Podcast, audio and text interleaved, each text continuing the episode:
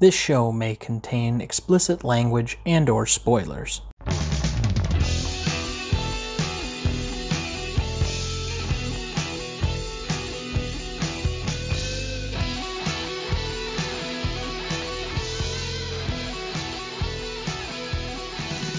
Welcome to the greatest movie of all time podcast. I'm Tom Duncan. And I'm Dana Duncan. Tonight we apply our patent pending Stanley rubric to The Quiet Man, currently streaming on Prime Video. But before we launch into this week's movie, next week we will be covering the prophetic comedy Idiocracy, directed by Mike Judge for April Fool's Day. You won't want to miss that one, so catch it on VOD before next week's show. Also, you can still sign up for our weekly newsletter either by the website in the show notes, you can subscribe at the bottom of every page, or you can email us at greatestaltimemoviepodcast at gmail.com to subscribe, comment, or ask a question about the show. Finally, we've moved the schedule around a bit in the first half of this year, but we are still planning our schedule to finish the spring and into the summer, including a tiebreaker show, a revisit, and another list episode, as well as much, much more. So get in touch with us on Instagram, Twitter, by email or on our website to let us know exactly what you'd like us to cover this year. With that, Dad, this is our second John Ford episode and the one you suggested for St. Patrick's Day. What was your relationship to this movie? I'm aware that it was made. Okay. That's it. I have no other relationship. So It's you one of these more or less tangentially knew of this movie. Okay. I, it's just one of these movies that is on my list that I should watch because it was one John Ford. He won Best Director for it. And uh, also has some of my other favorite actors or character actors, such as Ward Bond. And um, I knew this was a different role for John Wayne for the most part. It wasn't a Western. And so it was one of those films that I always wanted to watch, but I never made a point of doing. So I thought, well, why not? Yeah, I oddly realized something in the course of this, not necessarily for this movie or that it has a strong connection with this movie, but I realized about myself this week that I really enjoy two things about the show, or two things that really get me excited. One, sharing a favorite movie of mine with the audience, and hopefully by my enthusiasm, getting them to understand why I love the movie, maybe try it and I know you've expressed that at different times throughout the course of the show. But the other one is this is an avenue for us to explore some new movies. And I've been introduced to several over the course of time. This has given me a kind of excuse, if you will, but more or less a reason to try out new movies or new classics. And this is one of them for me. I mean, I had never seen this movie. Uh, I am not familiar with a ton of John Ford's work, but this is one that was new, and I, I just appreciated at least being able to try on a new hat, more or less.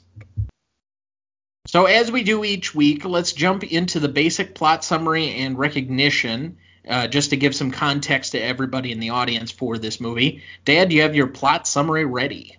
Yes, I do. Sean Thornton has returned from America to reclaim his homestead and escape his past. Thornton, played by John Wayne. Soon his eye is caught by Mary Kate Danaher, a beautiful, fiery redhead who is the younger sister of an ill tempered Red Will Danaher.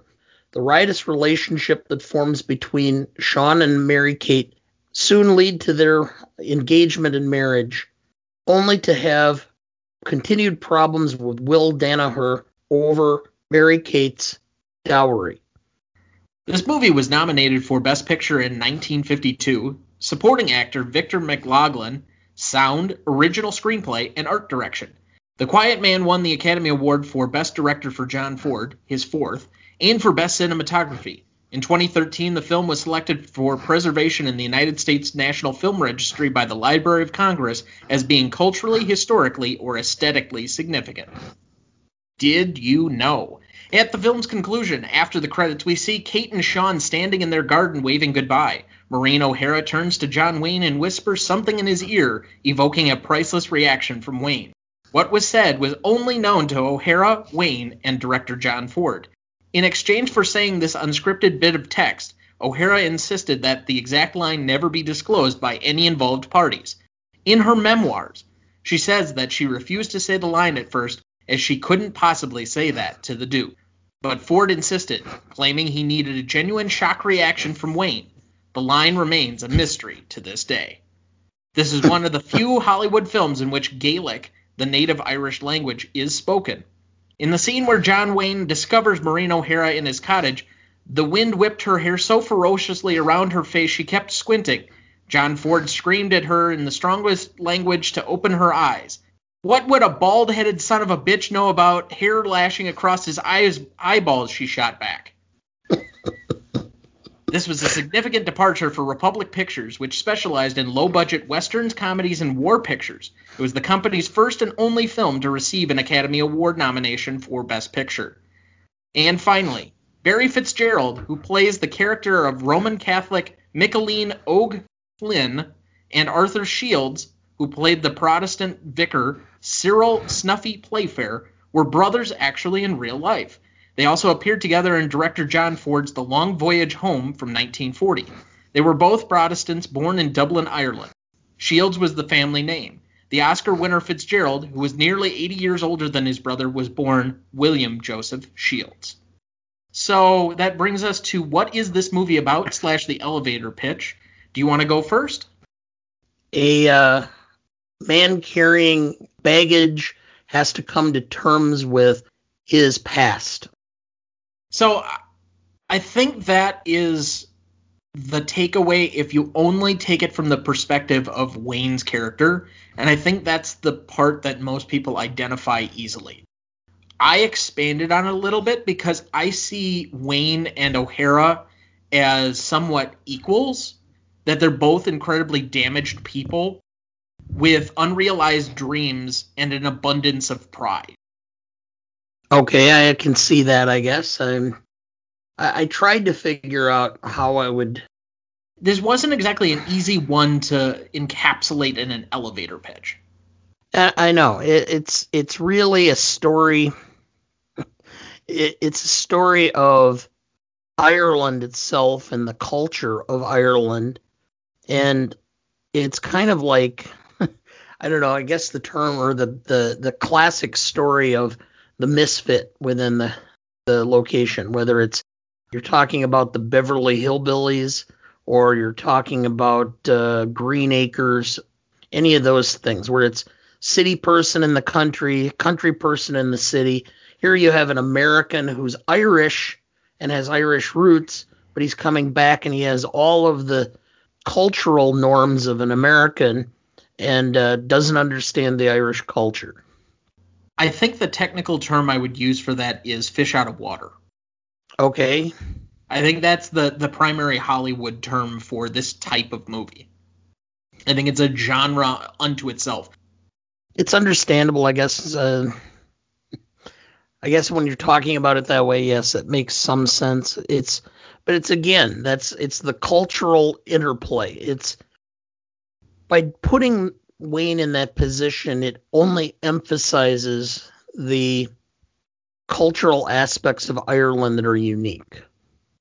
Well, I think the other aspect of this that isn't really discussed, it's never truly mentioned, it's kind of only half alluded to, and I think you have to get it through a couple of references. I think this movie is supposed to have taken place in the 1920s, 1930s era.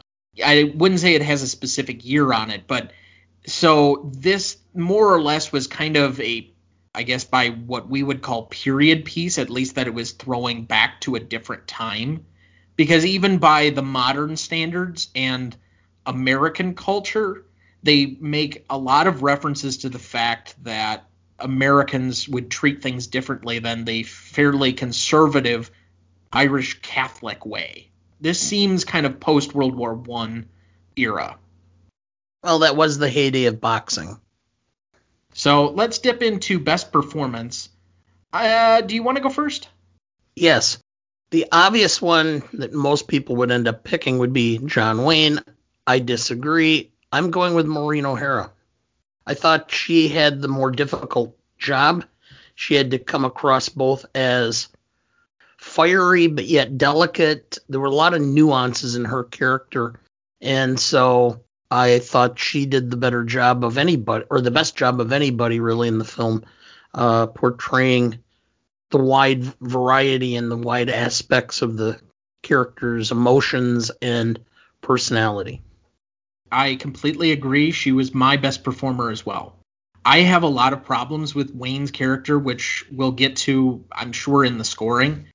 But in the face of that, she has to be the character that probably ages the best, at least from the main characters, because she shows probably more of a resilience as a female lead than most were depicted at the time. And while I do have and take issue a little bit with the nature of her feeling like she needed to rely on the dowry and her own fortune and the rest of that, even that stroke of it was she wanted to bring something of herself, her property, and what she could into some type of partnership, as opposed to being property herself. And so even that I take as somewhat of a advanced form, even for 1952, depicting how the 1920s conservative Ireland would have been. And it wasn't an easy job to oppose the rather, I'll even say, violent nature of John Wayne's character, who just was quiet until he erupted in sheer physical and menacing force. But okay, not to knew... be bowed under by that presence. Uh, yes, the uh, 2021 eyeglasses that you have as a different generation male. Oh, yeah. We're to have a long discussion, I'm sure, on that coming up. But uh, best secondary performance for me, I think you'll go in a different direction, but you'll appreciate mine. I went with Ward Bond. I almost would have gone with him for most charismatic, but I went a little bit different direction than somebody else that I uh, want to give some credit and some discussion to. So I went with him for best secondary. He just disappears into every role. Like even this, I thought he did an excellent job at creating an accent that didn't seem forced didn't seem like a caricature and being able to complement the part without becoming bigger than the part. And he was some bit of a comedic relief, both in the narration as well as the part that he actually played. So I just loved his ability to pop in, pop out, and be able to do a scene well without necessarily uh, having to own the scene. That's an, an incredibly unique skill. I, I can see your point, and I would agree that Ward Bond did a very good job. I went a little differently with my choice. I did John Ford. One of the things that I tend to do is I do my own research on stuff, and um, I thought this was a great opportunity for me to do some research on John Ford. So Scott Eyman uh, wrote a biography a few years ago on John Ford. I purchased a copy and I was able to pour through the couple of chapters in that biography about the making of this film and just things that John Ford did with some level of spontaneity in order to add to the film. Uh, there's a scene in there where John Wayne is walking towards the rail station and there's a flock of geese. That was not planned. It's just they happened to be filming it. Ford saw this flock of geese, set up the camera, and had Wayne walk through it so that it had the effect of the geese flying because it just seemed to his character seemed to be on a mission that was disruptive to wildlife. Uh, and so they thought that was a great thing. So it's little nuances of that um, that I thought uh, made the film, and I can understand why, having watched it, he got his fourth Best Director award. All right, my most charismatic went to Barry Fitzgerald. And part of the reason that it did is he's in another movie that I enjoyed and I enjoyed seeing him in. And so to get to have a relationship with him in this movie as well was just enjoyable overall. I don't know if you've seen the movie. It's uh, Going My Way. It was the Best Picture winner from 1944 with Bing Crosby. And uh, you know what? I, I might have to look that up. I might have my information wrong on the year. But either way, he was the older priest in Crosby's parish. And was the guy that needed to be kind of brought into the modern day. And he was playing this crusty character who had to slowly be brought out of his shell, but becomes an endearing character because he's kind of the old guard type of thing, and you have some level of not only sympathy but um, warmth towards him for that. Like he aged gracefully during the course of the movie, as opposed to just being a denying force. Anyway, I, I just appreciated for because he was a almost completely different character, and yet not entirely. He was kind of the conservative force that kept certain things together, but he was kind of the glue guy to this movie.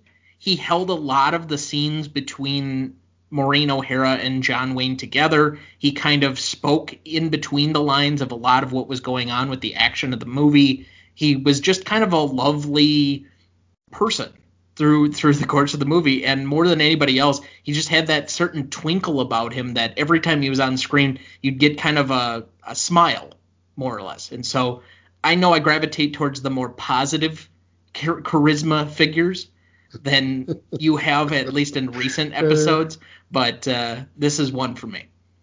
So yes, and I have seen the film, and Bing Crosby does the famous "Tura lura lura," singing to him as he's in bed, like a little lullaby to put him to sleep in the film. So yes, it's just a fun, lovely, classic movie. I realized also during the course of this, although it was really only for that first hour of the movie, but how much I enjoy watching old classic movies because they just have a certain innocence to them by comparison to some of the modern ones, which seem, to buckle under the weight of all the things that they supposedly have to carry, all the complications. These ones don't seem to have the same stigma attached or that they're obeying the same forces. and as far as the year, I think you may be off by one year because in the uh, infamous scene of George Bailey running through the town in It's a Wonderful Life, on the marquee is Bing Crosby in uh, Going My Way. So I looked it up and I am not, in fact, wrong. It is 1944. So it might have been released in December type of thing like they do now, and then you know, they were still showing it into the spring or winter of 45. In fact, since we have discussed it a bunch, if you have not seen the movie uh, and are interested in watching it, because it is just kind of a wholesome, fun movie, I'm pretty sure that it's on Peacock right now. It might even be on the free version uh, of Peacock so that you can go watch it if you wish. All right, who was your most charismatic? Ireland. Interesting. Okay. Because Ireland is a character in this film. Yeah. The landscape, the culture, the sociology that was in in uh, built within the film. Sure. Um, there was the the cinematography was beautiful. Um, it showed Ireland in a very positive light, and um I came around or came through this again, renewing my desire to someday go to Ireland. Yeah, I definitely understand what you mean. I might hone it in a little bit and say Innisfree, but I'm not sure if that's a real place. I actually didn't even look that up. probably should have. Uh, my guess is it probably is, but who knows? So, but I, I definitely get what you said. So let's go over to best scene. This one was a little bit more limited to me because there are scenes that are noteworthy that I don't feel like nominating for best scene. So, but one that struck me and I thought it was remarkable for the way it looked because this is 24, 25 years ahead of uh, another movie that we've already covered. I think it was our third episode, Rocky, is the boxing cutaway. You look at how they stand John Wayne in that that scene with the boxing shorts and the gloves and the rest of that, and it looks like a lot of modern boxer movies.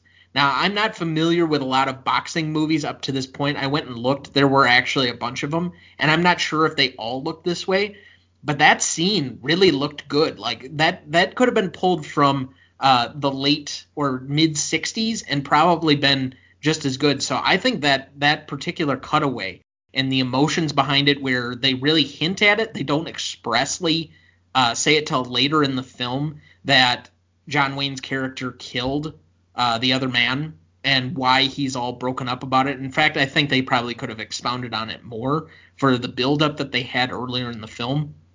But it's one scene that caught me. I'm like, especially for when it happened, that they kind of did this full cutaway as a kind of I don't want to say like a bridge in a song, but it, it's kind of similar that you just have this side moment to kind of explain this other part of the film and what's going on and give us some background and context. And I just thought it was beautifully done. It was very subtle without having to be overpowering, and so I appreciated what they did on in that scene. I had the opening scene as one of the better scenes because it really set up the film. The train pulls into the station, he asks some questions, and pretty soon half the town is there arguing and it's to the point where he's just standing there. All of a sudden, his bags get taken, and he's like, "Oh, I guess I'm leaving." And they continue to argue as he's uh, getting taken to the homestead property, and and uh, it, it just kind of set up that things were we're not in Kansas anymore type of attitude. And so I thought that scene set up the film for the most part. Well, even in the way that the train platform people kind of follow him for a while after he starts trying to leave, I think that was indicative of later portions of the film and the kind of culture that uh, was exuded in other portions. All right, uh, the next one I went with was the ending fight. This is not my favorite scene, but it's something that I'm not really sure how to exactly feel about. It tone expresses humor, and I think that you come to appreciate and grow more fondly of Sean Thornton and Red Will, but it's kind of a goofy scene with them just constantly hitting each other, then going into the bar, then fighting across town, and I, I mean all of the things that kind of went into it. it. It's just kind of a odd sequence, but it's somehow endearing despite its age and how I guess you would say that something of the same nature today would be uh, viewed much differently. uh, yes, I know, but that's so much of the reputation of the Irish is exactly that hard drinking and hard fighting. Well, and Bostonians by extension. Well, yes. So you know, I, I I thought that that scene was well done. I thought it really portrayed a time that uh, that was not only acceptable but almost expected. It's something that I have a hard time relating to because fisticuffs is just not generally accepted anywhere at this point. it's like a, a social practice. Uh, yeah, I understand. We even even my generation differs from yours. You, you stood your ground a lot. I made a comment today. That was my philosophy being a shorter guy. My philosophy was always the more anybody attacked me, I always took two steps closer because I always win if I do because either they're hitting a much smaller guy or they back down. Yeah, I've seen you actually do that in real life, so it's it's not a joke by any stretch. But what was your next nominee? I I really enjoyed the scene with uh, Maureen O'Hara and Ward Bond, him trying to catch the fish. Yep. I thought that was a great scene. It kind of endeared both of them in their own ways of uh, trying to get that the big fish in, and and he's trying he's doing fly fishing from the shore, which I've never seen, but apparently you can do. And um, that's what he was trying to do was trying to get that. I think it was a salmon or was it? Yeah, he said it was specifically a salmon. Okay, so uh, I just liked that scene, and I thought it it gave or it opened your eyes to both of the characters and their relationship. Well, it's an interplay. You assume that, at, as for a priest, they're going to be most consumed with what their parishioners are doing and their overall health as far as emotionally, physically, uh, etc. uh, psychologically. And he is definitely more invested in catching this fish he's apparently been after for 10 years. But he'll listen to her problems so long as it doesn't interfere with his fishing. And that plays up the humor of that scene. It was my nominee for favorite. So the only other scene I had to uh, nominate was the negotiation early on in the movie where John Wayne or Sean Thornton is trying to buy White O'Morn. And I just like the interplay of that scene and how well it worked because that's a really difficult scene as far as acting to be able to act off of with the amount of lines that go back and forth where it's short, choppy lines and be able to pull off successfully. So I appreciated the acting job that Victor McLaglen and then the woman who played Widow Tillane were able to pull off, but in the concept of John Wayne being somewhat John Wayne, the movie star at that point, and pulling it off successfully because they're again they're going back and forth you know uh, 600 pounds 700 pounds i'll give it to you for free. No no no i think you said this. And being able to do that whole interplay i they must have had some chemistry together in order to make that work because that's the only thing i could say. Her name is mildred uh, natwick.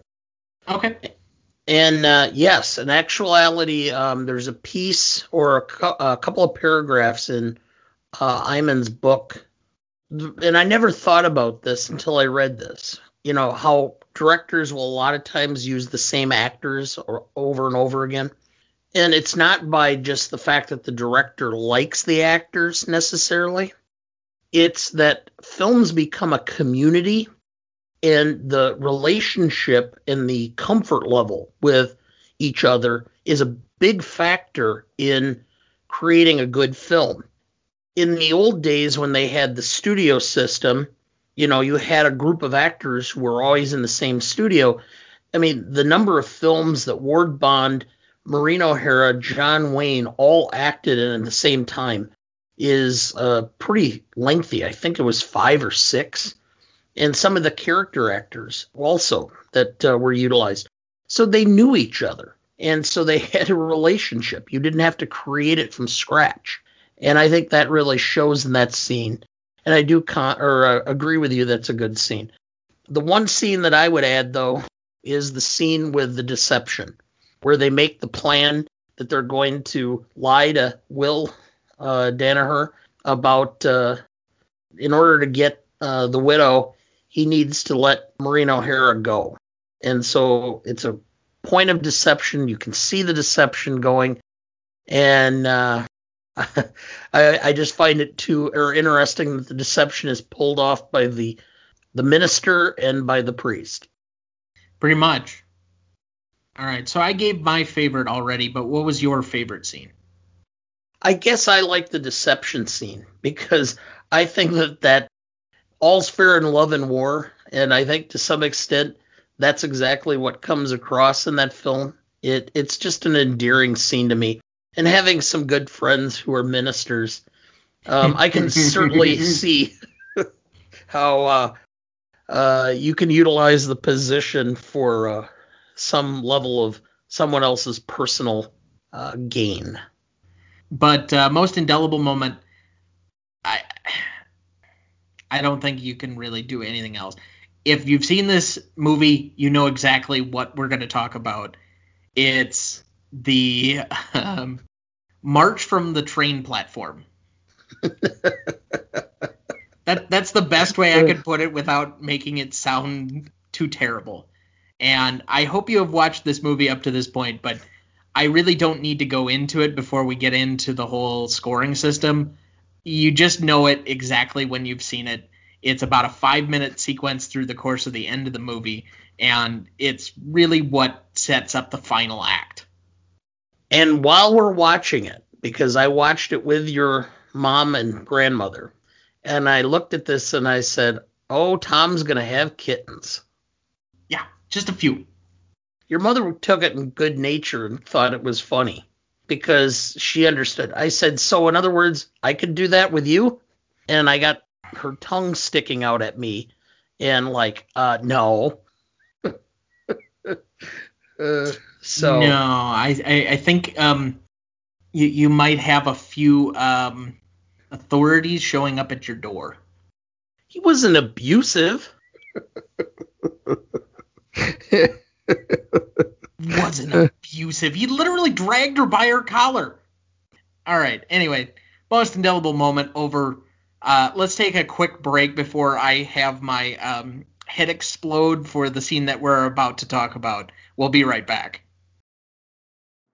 And now I want to tell you about Anchor. If you haven't heard about Anchor, it's the easiest way to make a podcast. Let me explain. It gives you smart creation tools that allow you to record and edit your podcast right from your phone, tablet, or computer and helps you distribute them to all the major platforms like Apple Podcasts, Google, Spotify, and more.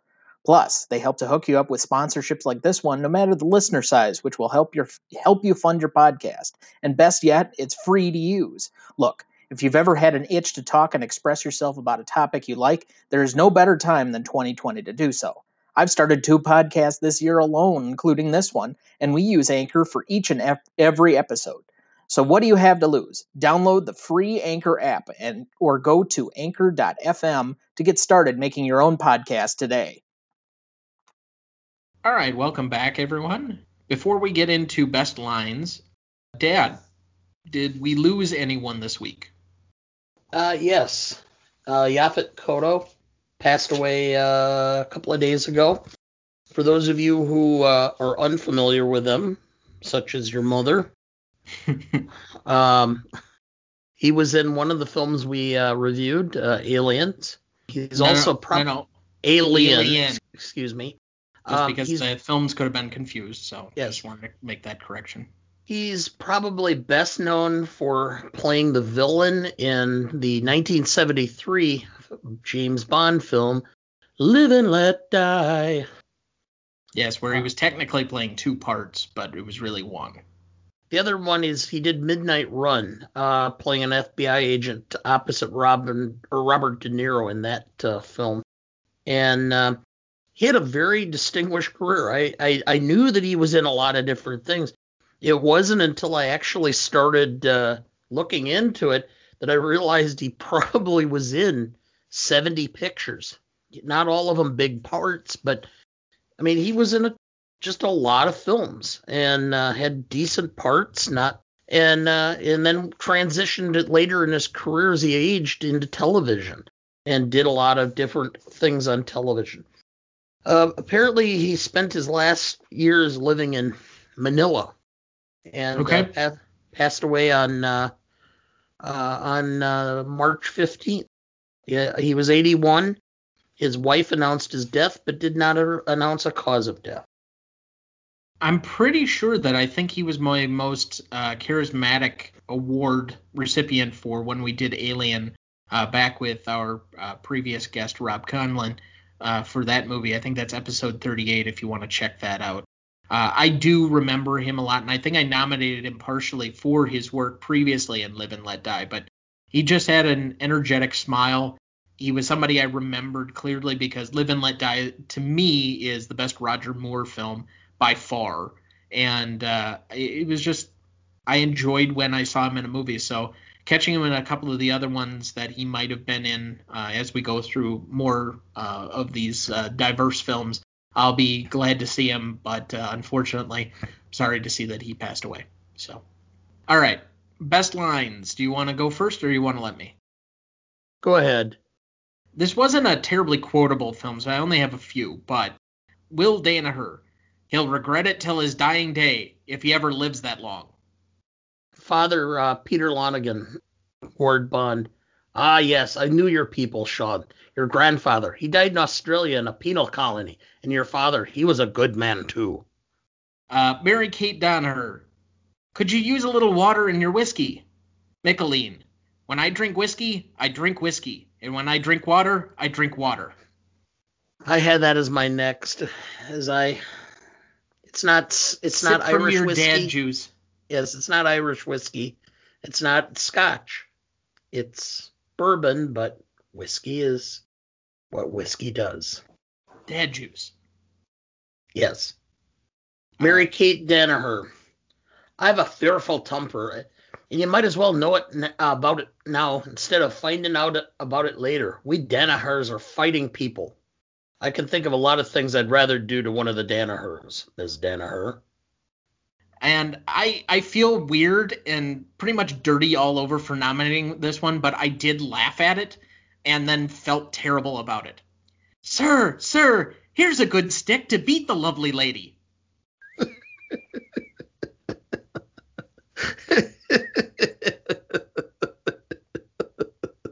uh,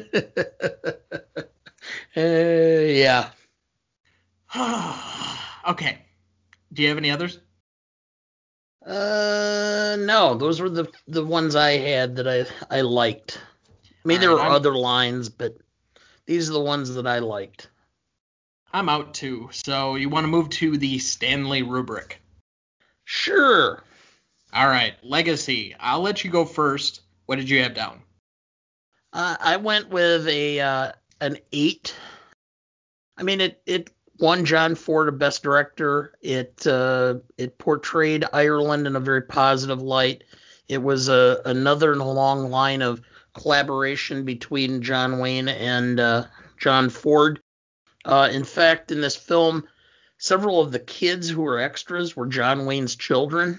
Uh, Patrick Wayne, his son, John Ford was his godfather, and so he always made sure Patrick Wayne had scenes with lines. Uh, I didn't pay attention real close to see it until afterwards when I did some research and found out that's what it was going on. Or so that's my number, I guess. I had a three. Wow. So first off, you and I had never seen this film.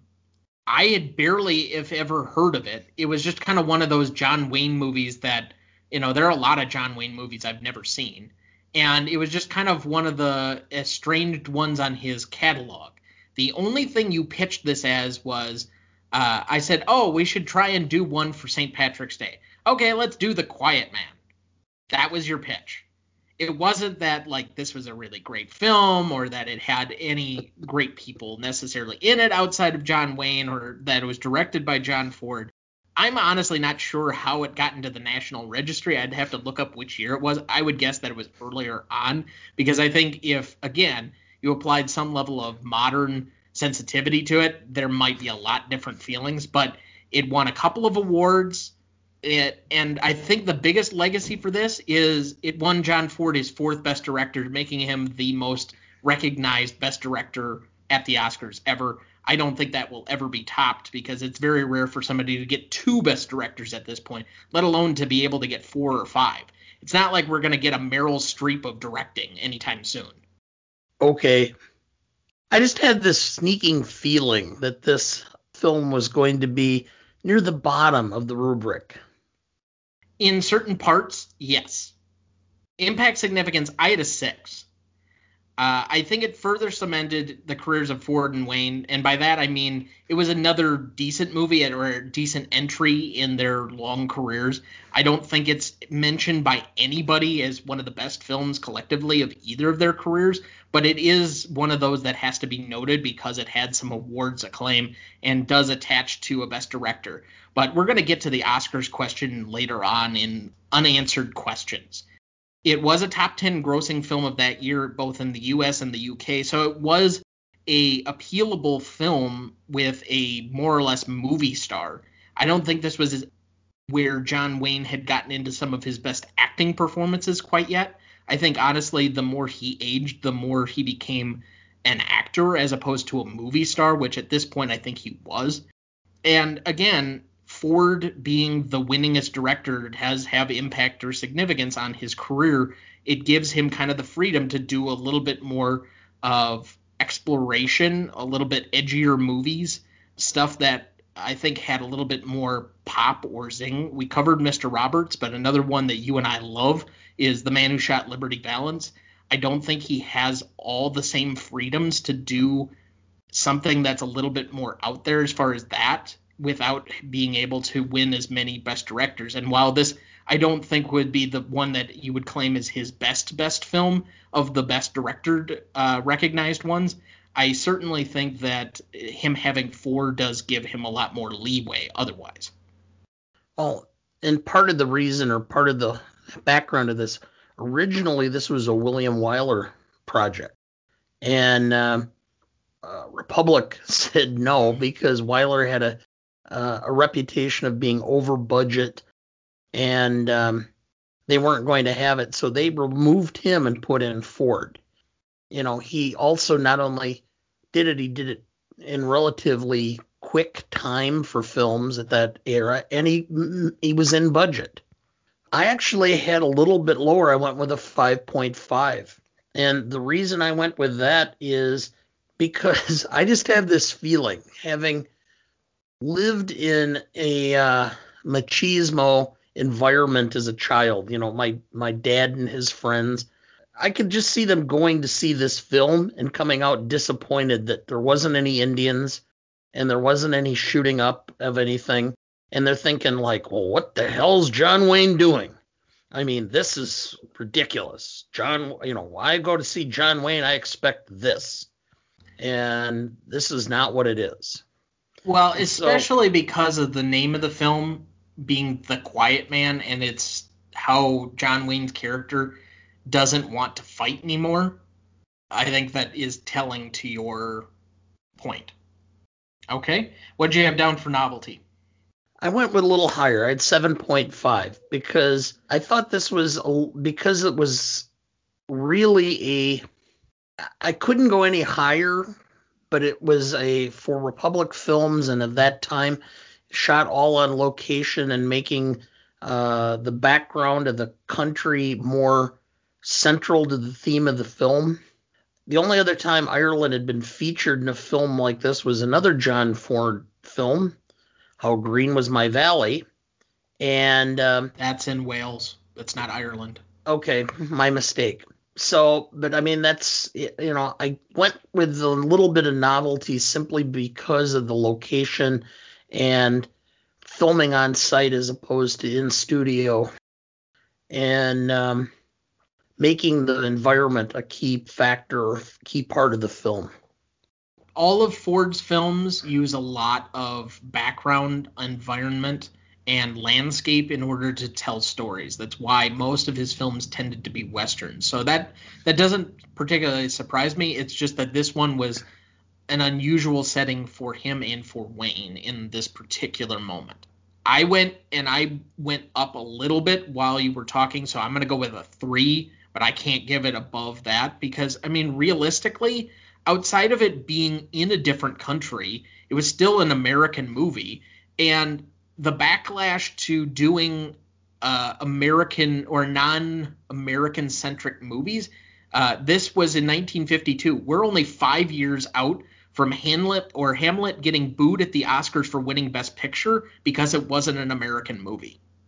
so, you know, it has some accents but you still have to even put a little bit of an asterisk because Ford did do How Green Is My Valley, which again was a whale's tale, and I, I don't mean that to be uh, rhyming or anything, but about Wales and a story.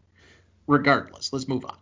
Uh, because he'd kind of done a similar story, although that one's a much more sad, somber movie telling about the, like the life or the difficulties of growing up in an, in a Welsh uh, township that was all built on mining, as opposed to this was somewhat of a romantic comedy of sorts. I, I really just don't see this as particularly novel per se. Maybe to most of the rest of Wayne's films, although I haven't seen enough of Wayne's films to make that assessment completely. So it, it just I, I don't see it. I, I really don't. There there wasn't anything that was breaking the mold, pushing the environment, anything else. And I just think that if we put everything above a five for novelty, then nothing is below a five. So occasionally you have to have something that pushes it back a little bit. This for me is is part of that. Okay, do you want to go with your classicness score before I do mine? Because I have a feeling that you want to be heard, and I'm going to have much stronger feelings on this one. It's a period piece. It reflects society at the time that it was portrayed. It's much different now and it doesn't age the best, but it could have been a lot worse from that time frame. I mean, after all, this is a reaction on his part by her having her little um, her little temper tantrum and going off onto the train after the wedding or after the marriage was consummated uh, is a one up of trying to get him to fight her brother for her dowry and uh, his reaction. So I went with a 4.5 because it doesn't age the best. But I don't know if I'm going to have quite the vitriol. Since we've been kind of leading up and building to this point, this gets a straight one. Just from the period point, portion of this. So, was it Coming Home? That's the Bruce Dern film about him having PTSD and having violent outbursts due to his uh, previous war record. Is that the m- correct name of the movie? Uh, yes. Okay. I just wanted to make sure I had the reference correct. We changed tone in just the 20 years as to how PTSD was, because that's what John Wayne's character is going through. So you're taking a psychologically damaged person with a person who was forgotten, is somewhat of an old maid and a throwaway, making them into a romantic couple and taking a humorous tone to all of their baggage and their damage then putting it through the lens of toxic masculinity and trying to make it into a joke. There is almost nothing from any angle that ages well. And I mentioned it to you during the break here, but even the march scene where he's literally dragging her at times, he picks up and he carries her at times, and other times he's just marching with her, but it's certainly not an appealing scene. And I, I had a hard time literally watching it. I sat there cringing and I'm like, please let this be over. Please let this be over. Was not even the worst scene. The worst scene is their wedding night where he punches through a door in order to get access to her because he just can't stand the thought of not being in control of the situation. That is definition classic behavior of toxic masculinity that you have to be able to control the situation so much and then pick up and basically manhandle your wife, throw her into bed and prove you're the guy. I I have so many problems with this film just from a standpoint that it is so culturally out of touch that I couldn't do anything but give it a 1. And even as I'm saying that, I don't want to. Res- you know what? I'm going to give it a two, and I'm going to mark it up for this one reason.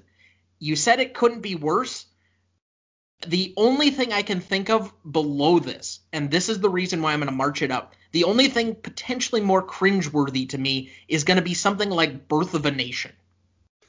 so I have to leave or reserve space to be able to mar- mark that uh. lower, and because of that, I will give this a two but that is the only thing that I'm putting below that. Well, okay. Let's let's point out where things could have gone. He could have forced himself uh, on the wedding night.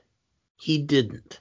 Okay, that would have been within the realm. All right, It would have been a fair- legally his right to, as in Ireland at that time, and there would have been absolutely no ramifications. In fact, the church would have supported him. Okay. You're Number correct. two, he uh, there's not scenes of him striking her. Yes, he drags her and such, but this this is a technique or situation that is long used. I mean, the reason that it makes so much sense is she's the one who suggested earlier that he just walk the five miles himself on her behalf. And she was all gung ho about it, and he said no, and whatever. Oh, that's the part that makes this the worst of this overall is not that it's uh, that whole scene buildup, but somehow that that's an endearing quality that he dragged and manhandled her. She likes him more and accepts him for who he is because he finally uh, decided that he was going to be a tough guy. I, I, it, I think it undercuts her entire character to that point.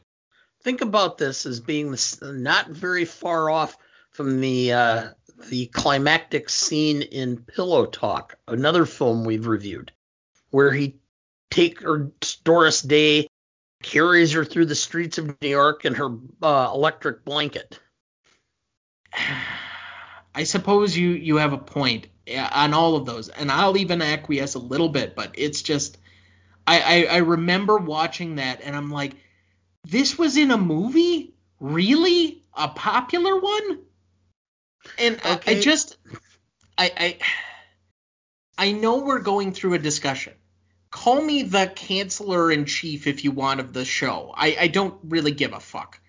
But I, I just can't, in good conscience, condone this and the tone they took to represent what was going on in the film. It just, to me, he seemed like a threatening bully that created a, or was trying to instill a certain level of fear in his wife. And to me, that just is not going to sit well. It never will. See, and I've had this conversation with people before. And when I was a kid, you know, you knew who the racists were. They were pretty open and and uh, clear about their intent. Um, I find those that are able to cloister it and hide it to be much more insidious than those who are just open about it. And uh, they, they do much more damage. And well, one thing you can say you can say about this film is that in this particular case, his sexism and his d- male dominance come through pretty loud and clear, and you know where everybody stands. There are a lot of films, if we were to pick them apart and uh, specifically identify the fe- the male dominance and the female subservience, are much more subtle and probably damaging in the long run. So I don't think you can just paint this because it was so overt in that light there are I think pretty much any film prior to about 1995 is going to have a certain aspect of this. All right. You've made some very astute and excellent points. I will again accede to pretty much all of them in some concept or another, but I don't think I'm going to necessarily change my score other than what I already have because I think I've come up a little bit. In fact, I'll, all right, I'll go up to a two and a half just to give myself a little bit more room. I think again we're trying to come up with the spectrum of things just generally. So that's going to change the score overall for this. The one thing I'll say is is okay, you've now thrown down the gauntlet and said if we're going to call out the overt racism or sexism, chauvinistic nature of things, we now have to try and find the subtleties too. I think at least that's extent, how I'm going to apply the standard. Okay, and that's fine. And I've pointed out. I mean, we did that last week when we did Aliens, and I pointed out that they just couldn't leave Sigourney Weaver to be a badass woman. She had to have a mother instinct. Oh no, I I most definitely agree with where you went with that. It was not something that I even perceived, but I think it was a good find by you. And that's what I'm saying is, is I, I agree with exactly what you're going. I just think it puts a bigger barrier or onus on us to try and figure out because again, this is not the point of that I think this movie shouldn't be watched. In fact, just the opposite. But I think people should be able to draw their own conclusions and see where this is coming from if they can have an educated discussion on this like you and I can. I still think that Gone with the Wind has value to be able to talk about, discuss, and figure out, but it's not something that should be seen or uh, just lionized for what it once was, but rather as a moment in time discussed. It, that doesn't mean it ages uh, less well, it means that we have to hold it by the same scope, but talk about it appropriately. It's not that we're dismissing history, but talking about it more honestly and appropriately than we once did. Well, I can tell you right now, when we get to Gone with the Wind, I'm probably at a two in this category. Well, and and I with some very good reason. I and that's why I want to maybe build in a little leeway, leeway, but I think part of my point was made, and even then, I've still come back a little bit. So rewatchability, I'm gonna struggle with this now after the discussion. I came up with my original number. I'm rethinking it here in the moment. So why don't you go first, and I'll, I'll see where I stand after I've heard your argument, since you kind of changed my mind a little bit on the last one. This is one where if it's on and somebody else is watching it, I'll sit and watch it. Am I gonna turn it on if I see it on? Not really. It wasn't something that I'm, you know, I may go the rest of my life with never seeing it again. Um, so I have to give it under the air or the middle point. So I went with a 4.5. The first hour of this movie was fine to me. I thought it was it worked fine as a classic movie. I wouldn't have had a problem rewatching it. It kind of was subtle and small and was kind of a building action. Obviously, where I had the problem was the last half hour, 45 minutes of this movie. And that brings it down for me. I would have said this is probably in the category of a four, which is what I gave Aliens last week, because it's below the passive, like I'm neutral on this. Uh, that this is one I probably would actively not watch because that last 45 minutes was so cringy to me at times, and I'd have difficulty sitting through that. So, yeah, I could maybe sit through the first hour, but then what's the point?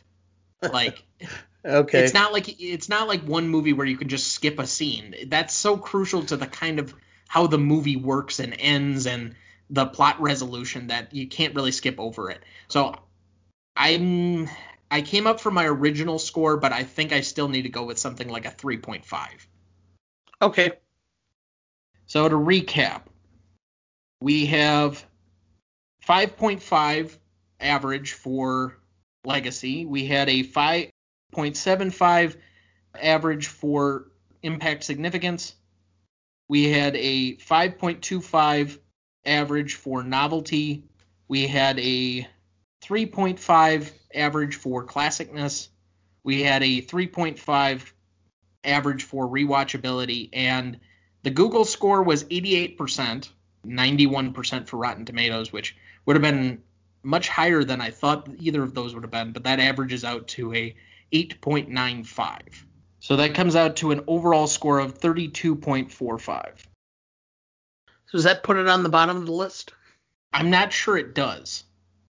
Really? I'm pretty sure it's at least above one movie.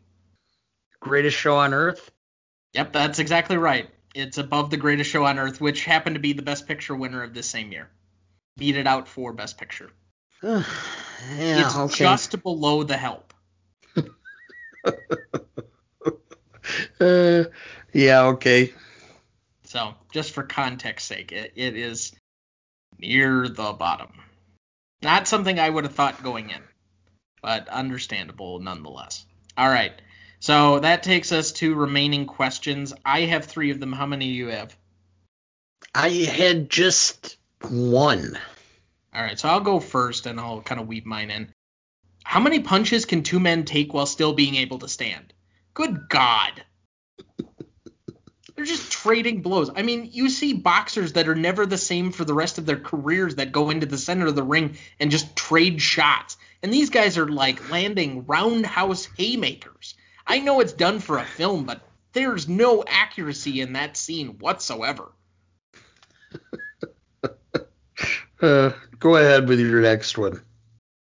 Why was Innisfree and White O'Morn like heaven? I, I think there might be somewhat of an answer, but like, why do you describe it as such? You moved away from the country. Uh, this this is after the potato famine, right? Yeah. Oh yeah. The but potato like, famine was the 1840s. Well, right, but I mean his family. So you would have assumed they would have moved in like the 1880s. Possibly. Because I think it was his father that moved away. So yes. he was only like a first generation American, but he moved back. And I, I guess I wonder why they built up home as much as they did, but I, I don't know. It just leaves me with a few more questions because usually, especially in that era, that late 1800s kind of era, that you get a lot of immigrants that kind of have a more historic or not historic, but I hate to continue to use the word lionized, but version of America as opposed to their original homeland. So okay. I, I, maybe it's me not understanding the cultural reference points. And you're going to have a very difficult time understanding this because you grew up in an environment where you got to travel and see things. There's a certain aura, uh, a certain mystic quality about certain places that either is positive or negative for some people because they've never experienced it. For me growing up, the one place that I was the most afraid to go because I just thought, oh, you know, it's just so overwhelming. It's more than I could ever imagine. And uh, I would be so minuscule within the context of that. New York City until I went. And then it's like, oh, it's not that big of a deal. It's like any other city. It's just there's more there and it's bigger. So, you know, since I've been there the first time, I've gone a lot. In fact, I really enjoy going and I'm looking forward to the day when Broadway's back so that I can go back to Broadway and see some more plays because I would do that every two or three years and and uh, go and just spend a long weekend and catch as many as I could. But that's what you're talking about.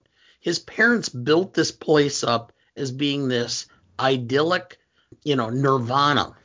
And, you know, when he's uh, he's troubled and he is down and out and he doesn't know what else to do, here's nirvana, his heaven. This is what his parents have talked about, and that's what he's built up for. You're a little more sophisticated, you would realize that there is no such thing as nirvana. I, I, am not sure if that was a compliment or not. I'm gonna try to take it as one. Anyway, it wasn't an insult and it wasn't a compliment. It's just reality. Right. Well, sometimes people see sophisticated as being somewhat of a dig anymore, which is a little troubling, but all right. Anyway, what was your remaining question? Just that in Central Ireland, the the whole concept of the Protestants versus the Catholics, it was predominantly a Catholic country, and the the vicar and you know, I, I didn't think about the fact that uh, they were trying to have Protestant parishioners and followings in the middle of Ireland.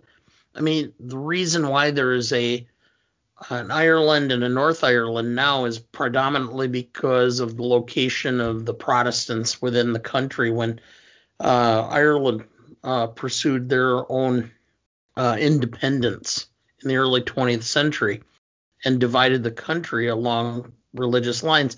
So I guess that was my question is is I, I guess I was not aware of the real issue with the vicar or what was going on and what ultimately happened if that was continued to be.